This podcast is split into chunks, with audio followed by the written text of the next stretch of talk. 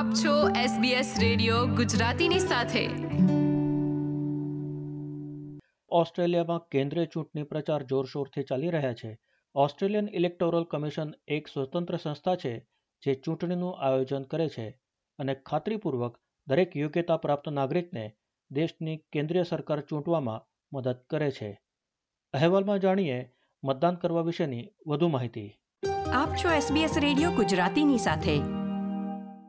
Australian electoral commission એટલે AEC મુજબ ચૂંટણીના દિવસે ઓસ્ટ્રેલિયામાં દર કલાકે દસ લાખ જેટલા મતદારો વિવિધ કેન્દ્રોથી મત આપી રહ્યા હશે. જે પણ વ્યક્તિનો મતદાર યાદીમાં સમાવેશ થયો હોય, એમણે મત આપવો ફરજિયાત છે. એઈસીના પ્રવક્તા જેસ લીલી કહે છે કે દરેક વ્યક્તિએ એમના મત વિભાગથી જ મત આપવાનો હોય છે. ઓસ્ટ્રેલિયામાં એકસો એકાવન મત વિભાગો છે અને એઇસી ડોટ જીઓવી ડોટ એયુની વેબસાઇટ પર વિસ્તૃત માહિતી ઉપલબ્ધ છે.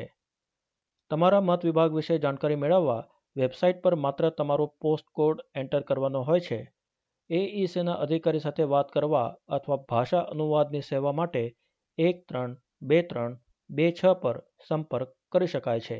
There are 151 federal electoral divisions in Australia, and we've got a great tool on the website aec.gov.au.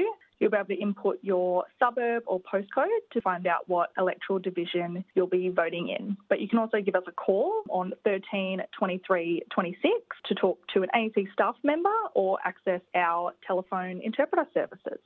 ચૂંટણીના દિવસે એઈસી દ્વારા હજારો મત કેન્દ્રો ચલાવવામાં આવે છે શાળાઓ અને ચર્ચ જેવી જગ્યાઓ સામાન્ય રીતે મતદાન માટે વપરાતી હોય છે ચૂંટણીના ઉમેદવારો અને મતદાન કેન્દ્રો વિશે માહિતી વેબસાઇટ પર તમારા સબબના નામ અને પોસ્ટકોડને આધારે શોધી શકાય છે You'll be able to input your suburb and your postcode, and our tool will help you find who your candidates are as well as where you can actually cast your vote.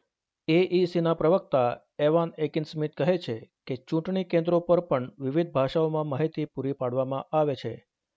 જોઈએ તો તમે મતદાન કરવા કોઈની સહાય પણ લઈ શકો છો. ટેલિફોન દ્વારા ભાષા અનુવાદની સેવા ઉપલબ્ધ હોય છે. જો તમને આવી કોઈ સેવાની જરૂર હોય તો AEC dot GOV dot AU slash ટ્રાન્સલેટેડથી વધુ માહિતી મેળવી શકો છો. you can get somebody to assist you to cast your vote. We actually have an interpreting service via telephone that you can access. So if you think you'll need to access these sorts of services, there's a number on our website, aec.gov.au slash translated. You call up that number and you'll be able to ask questions and have somebody in language instruct you as to how to cast a formal vote. Residential care હેઠળ રહેતા લોકો અથવા દૂર પ્રદેશમાં રહેનાર મતદારો માટે એઈસીની mobile voting teams એમની મુલાકાત લેશે જેથી તેઓ મતદાનથી બાકાત ન રહી જાય મતદાનના દિવસે મત આપવા કોઈ અવરોધ હોય તો ચૂંટણી અગાઉ પણ કેટલાક અઠવાડિયાઓથી મતદાન કેન્દ્રો શરૂ કરવામાં આવે છે વહેલા મતદાન કરવા પણ અસમર્થ હોય એવા મતદારો પોસ્ટલ વોટનો ઉપયોગ કરી શકે છે If you have a barrier to voting on election day, there are early voting centres in the weeks leading up to polling day. And likewise, if you're unable to get to an early voting centre, you can cast a postal vote as well. લીલી કહે છે કે postal vote માટે અરજી કરવા એઈસીની વેબસાઇટથી માહિતી મેળવી શકાય છે. કોવિડની મહામારીના સંજોગો જોતા આ વખતે પોસ્ટલ વોટની સંખ્યા વધી શકે છે. જો તમે મતદાન કેન્દ્રની મુલાકાત લેવા ન માગતા હો અથવા દૂર પ્રદેશમાં રહેતા હો કે કામ કરતા હો, તો પણ તમે પોસ્ટલ વોટ માટે અરજી કરી શકો છો. જો તમને કોવિડ થયો હોય અને આઇસોલેશનમાં હો તો એઈસીની ટેલિફોન વોટિંગ સેવાનો લાભ પણ લઈ શકો છો. મતદાનના દિવસે જો તમે તમારા રાજ્યની બહાર રહેવાના હો, તો ત્યાંથી પણ મતદાન કરી શકો છો. એ જ રીતે તમે પરદેશથી પણ મતદાન કરી શકો છો. ઓવરસીઝ નોટિફિકેશન ફોર્મ્સ વિશે વધુ માહિતી એઈસીની વેબસાઇટ પર ઉપલબ્ધ છે. કેટલાક ઓસ્ટ્રેલિયન હાઈ કમિશન્સ પણ મતદાન કેન્દ્રો પૂરા પાડતા હોય છે. ઇલેક્ટોરલ એનાલિસ્ટ વિલિયમ બો કહે છે કે ચૂંટણીના દિવસે તમે વિવિધ રાજકીય પક્ષોના કાર્યકર્તાઓને એમના ઉમેદવારનો પ્રચાર કરતા જોશો, પણ એમના પ્રભાવમાં આવ્યા વગર સ્વતંત્રતાથી મત આપવો જોઈએ. હાઉ ટુ વોટ જેવા પેમ્પલેટ વેચતા કાર્યકર્તાઓ તમને દર્શાવશે કે બેલેટ પેપર કેવી રીતે ભરવો જોઈએ, પણ એમના દ્વારા અપાતી સમજૂતી એમના ઉમેદવારની તરફેણમાં હોય છે. તમારે એ પદ્ધતિથી મત આપવાની જરૂર નથી હોતી. What the parties do is that they hand out how to vote cards at polling booths on election day that recommend that you fill out your ballot paper a certain way. You don't have to vote that way, it's just a recommendation. કેન્દ્રીય ચૂંટણીમાં તમારા સ્થાનિક ઉમેદવારને મત આપવાનો હોય છે તમે તમારા કેન્દ્રીય રાજનેતાને નથી ચૂંટતા પણ એના પક્ષના ઉમેદવારને મત આપી શકો છો જે પક્ષ જીતીને આવે એ જ પક્ષ કેન્દ્રમાં સરકાર બનાવે છે While people usually think of an election in terms of choosing the national leader, the national leader will be the leader of the party who wins the most seats in parliament, and you will not be voting for that leader directly. મતદાતાઓને બે ballot paper આપવામાં આવે છે એક લીલા રંગનું હોય છે અને બીજું સફેદ રંગનું લીલા રંગનું બેલેટ પેપર તમારા વિભાગથી એક ઉમેદવારને ચૂંટવા માટે હોય છે જે હાઉસ ઓફ રિપ્રેઝેન્ટેટિવ્સ અથવા સંસદમાં લોઅર હાઉસના સભ્ય બને છે દરેક વિભાગથી એક એમ એકસો એકાવન સીટો માટે ચૂંટણી થાય છે. લોઅર હાઉસમાં વિજય થયેલ પક્ષ સરકાર બનાવે છે. It's in the lower house that the government is formed, and it is the party that wins the most seats in the lower house that typically forms government. જીતેલ પક્ષના નેતા વડાપ્રધાન બને છે. લીલા રંગના બેલેટ પેપરમાં દરેક ઉમેદવાર સામે તમારે ક્રમમાં મત આપવાનો હોય છે.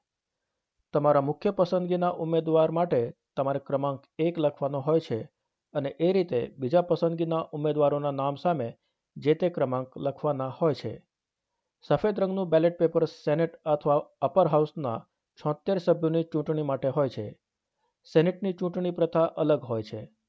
બો કહે છે કે જે તે રાજ્યમાંથી સેનેટની ચૂંટણી થાય છે અને આમ બેલેટ પેપરમાં રાજ્યથી લડી રહેલ દરેક ઉમેદવારનું નામ એમાં હોય છે. પરંતુ મત આપવાની બે પદ્ધતિઓ છે. જેથી મતદાન સહેલાઈથી થઈ શકે. બેલેટ પેપરમાં એક રેખાની ઉપર બોક્સિસ છાપેલા હોય છે. સૌથી સરળ રસ્તો એ છે કે એકથી છના ક્રમાંકમાં તમે તમારા જોઈતા ઉમેદવારોના પક્ષની સામે એકથી છના ક્રમાંકમાં નંબર લખી શકો છો. રેખાની નીચે બીજા વધુ ઉમેદવારોના નામ હોય છે. એમને પણ ક્રમાંક અનુસાર મત આપી શકાય છે. જો રેખાની નીચેના ઉમેદવારોને પણ તમે મત આપવા ઈચ્છતા હો તો તમારે ઓછામાં ઓછા બાર ઉમેદવારો પસંદ કરવાના હોય છે But voting can be quite simple because there are two different ways you can do it. There are boxes above the line and boxes below the line. Boxes above the line, there are one for each party.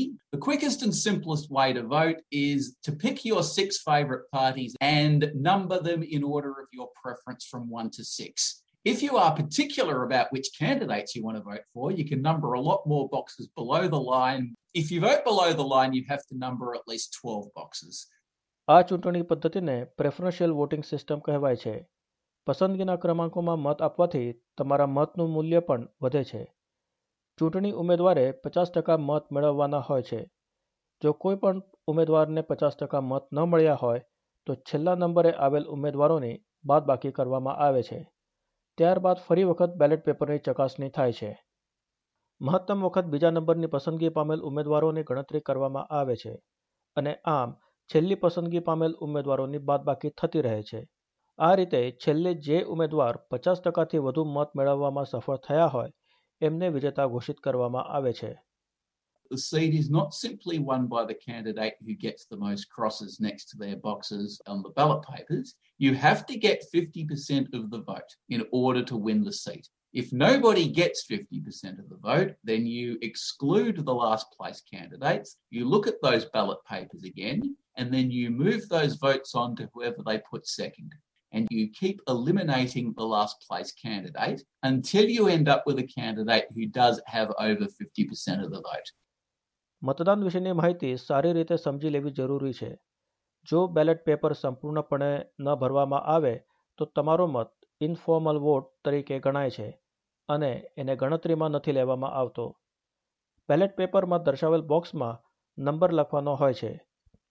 જો ભૂલથી પણ એમાં tick કરવામાં આવી હોય અથવા ચોકડી મારવામાં આવી હોય કે કોઈ પણ જાતનું લખાણ લખાઈ ગયું હોય, તો એ મત રદ કરવામાં આવે છે. મતદાન કરવું ફરજિયાત છે અને કયા કારણસર મતદાન ન કરી શકાય એ વિશે કોઈ નિયમ નથી. જો તમે કોઈ કારણસર મતદાન ન કરી શક્યા હો, તો તમારા સંજોગો અનુસાર એઈસી નિર્ણય લે છે કે તમારા કારણો માન્ય રાખી શકાય કે નહીં. એઈસી સમજે છે કે જે લોકો પરદેશમાં હોય એ કદાચ મતદાન કરવા અસમર્થ હોઈ શકે છે. એકિન સ્મિથ કહે છે કે મતદાન ચૂકી જવાથી દંડ પણ થઈ શકે છે. આવા મતદારોને નોન વોટર નોટિસ આપવામાં આવે છે. જો તમારી પાસે પૂરતા કારણો હોય તો એઈસીને જણાવી શકાય છે. નહીં તો વીસ ડોલરનો દંડ ભરવો પડે છે. જો નોન વોટર નોટિસનો સમયસર જવાબ ન આપવામાં આવે તો કોર્ટમાં એકસો સિત્તેર ડોલર સાથે કોર્ટ ફી પણ ચૂકવવી પડી શકે છે. If anybody enrolled doesn't turn up to a polling place and cast a vote, they could be issued with what we call a non-voter notice. If you have a valid reason, that's fine. You just let us know. Otherwise, you have to pay the $20 fine. And if we don't get a response from that non-voter notice, it could end up in court with a $170 fee and associated court costs. જો કે સૌથી મોટો દંડ તો એ છે કે તમે ચૂંટણીમાં તમારો મત આપવાથી વંચિત રહી જાઓ છો અહેવાલ મેલેસા કોમ્પેનોની દ્વારા પ્રસ્તુત કરતા આનંદ બ્રાય એસબીએસ ગુજરાતી. આ પ્રકારની વધુ માહિતી મેળવવા માંગો છો? અમને સાંભળી શકશો Apple podcast Google podcast Spotify કે જ્યાં પણ તમે તમારા પોડકાસ્ટ મેળવતા હોવ.